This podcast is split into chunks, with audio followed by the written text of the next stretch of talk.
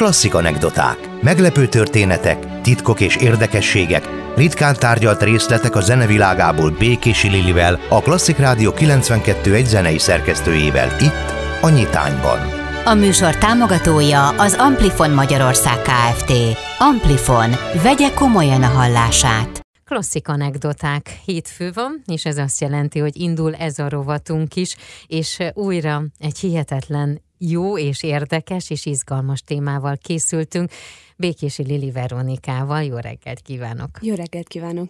Örülök, mindig, minden hétfőn örülök. Ezt mondtam pont neked így a, a műsor előtt, hogy én valahogy nagyon élvezem. Attól függetlenül, hogy hétfő van és korán reggel van, ez nem akadályoz meg abban, hogy ilyen nagyon nagy örömmel várom minden egyes alkalommal, hogy beszélgessünk, hogy éppen mi lesz az a téma, amit egy kicsit átbeszélünk, és a hallgatóknak bemutatunk. Én is nagyon örülök, mert nekem is nagyon sok újdonság van egyébként ezekben a témákban, és mindig, mindig öröm nekem is készülni ezekre az alkalmakra. A mai témánk pedig Clara Schumann zongoraművész születésnapjához kapcsolódik. Ez az esemény adta az apropóját, hogy róla beszélgessünk, mint önálló személyiség és önálló művész hogy most ne, ne az legyen, hogy ő valakinek a felesége, hanem önálló művészként ő hogyan jutott el ide, mi minden történt vele, mi minden hatott rá, ez lesz a mai témánk. Igen, Clara Schumann személyisége annyira izgalmas, jobban mondva Clara Wick személyisége, ugye ez volt a leánykori neve. Ő 1819. szeptember 13-án született,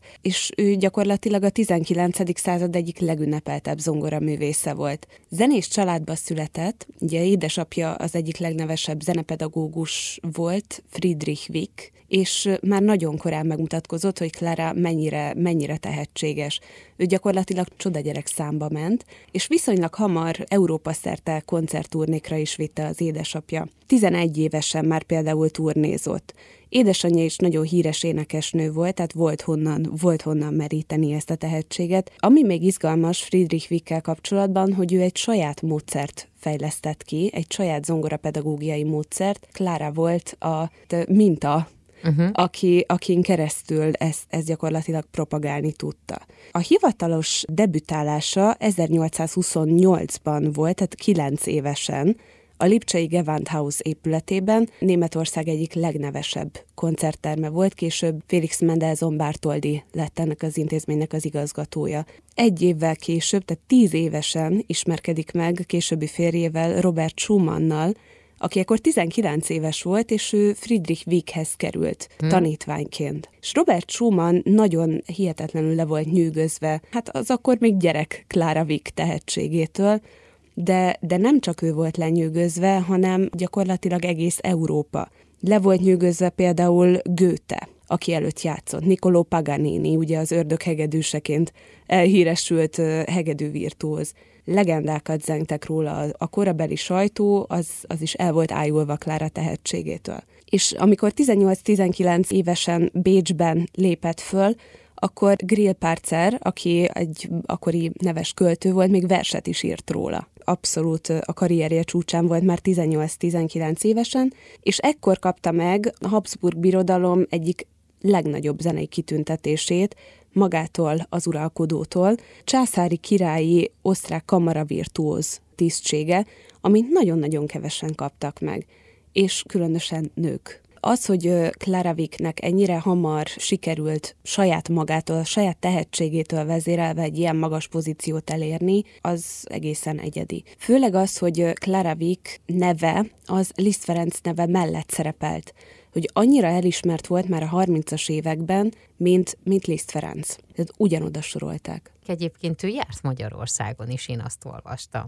Igen, akkor már Clara Schumannként több alkalommal is járt Magyarországon. Az első ilyen látogatása az 1856-ban történt, ekkor már azonban Robert Schumann, a férje két éve elmegyógyintézetben volt, és, és hamarosan meg is halt. Egy kicsit visszakanyarodva arra, hogy ők, amikor összeházasodtak, nyolc gyermekük született, nyolc közös gyermekük, viszont Klárának később azt a súlyt is el kellett viselnie, hogy a férje, aki eddig kenyérkeresőként dolgozott, ugye nyilván mivel elmegyógyintézetbe került, kiesett, hm. mint pénzkereső. És az, hogy nyolc gyermekre kellett felügyelniük, ebből a nyolc gyermekből is sajnos négy meghalt, viszonylag fiatalon, és az, hogy a családfenntartó szerep ő rájutott, az valami egészen hamar bejárta az európai sajtót is, és amikor 56-ban Magyarországon koncertezett, akkor már a Pesti Napló kritikusa, aki a tudósítást írta erről a, a koncertről és, és Klára Schumannról, már ő is értesült erről az egészről. Tehát, hogy hoztam is egy idézetet uh-huh. erről, úgyhogy ezt fel is olvasnám. Ez a Pesti Napló 1856. február 18-i számából van.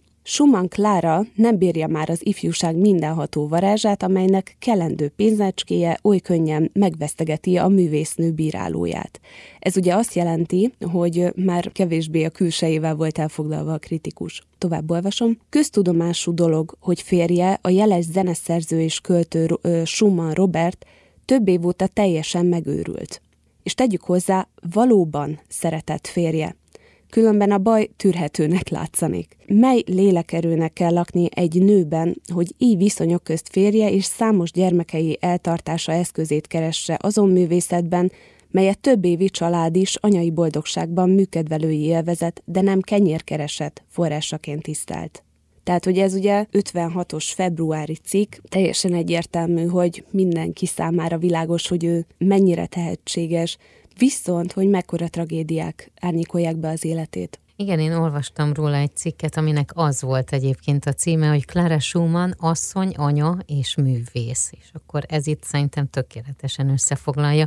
Na de még kihagytunk egy kis részt az ő életéből, megismerkedtek Schumannal, de mikor lett szerelem köztük, és utána milyen volt az ő házasságuk, hogy tudott a két művész megférni egymás mellett? Mm, viszonylag hamar összeházasodtak, viszont az édesapa Friedrich Wick ellenére. Robert Schumann ekkor jogi tanulmányokat folytatott, 21-2 évesen hagyta abba. Amikor megkérták Klára kezét, akkor Friedrich Wick ugyan nemet mondott, de Klára igent. És hosszas procedúrák után úgy döntött a két szerelmes, hogy beperelik az édesapát, hogy mégsem akadályozhatja meg az ő, ő házasságukat. És később is egyébként ez egy nagyon gyümölcsöző művészi kapcsolat volt, ugyanis közösen vezettek zenei naplót. Ez azt jelenti, hogy a közös zenei élményeiket megosztották egymással, a közös terveiket, nagyon szoros barátságot kötöttek például Félix Mendelssohn Bartoldival, vagy Johannes Brahmszal, vagy a magyar származású hegedű virtuóza József Joachimmal. És egy nagyon-nagyon-nagyon gyümölcsöző szakmai és baráti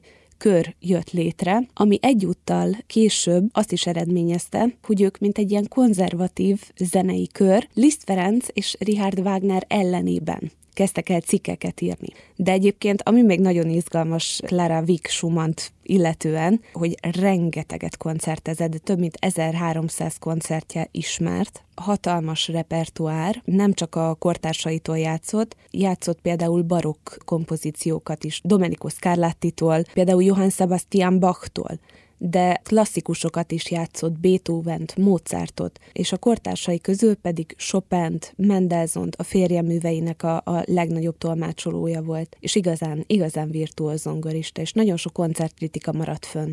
Itt mit mondanak róla? Ilyen hmm. volt ő? Többségében ezek a kritikák nagyon pozitívak. Általában kiemelik azt, hogy férfi kortársaival szemben ő mennyire visszafogott, mennyire finom, mennyire kifinomultan játszik. Hány évet élt? Clara Schumann 76 évet élt, 1896. május 20-án halt meg Frankfurtban. Élete nagy részét egyébként Németországban töltötte, viszont Európa szerte turnézott, koncertezett. És nem csak mint zongoraművész érdemes egyébként a figyelmünkre, hanem mint zeneszerző is kipróbálta magát. Írt többek között dalokat, zongoraműveket, zongoraversenyt is, kamaraműveket. Nem volt annyira termékeny szerző, viszont ezek a kompozíciói mind fennmaradtak.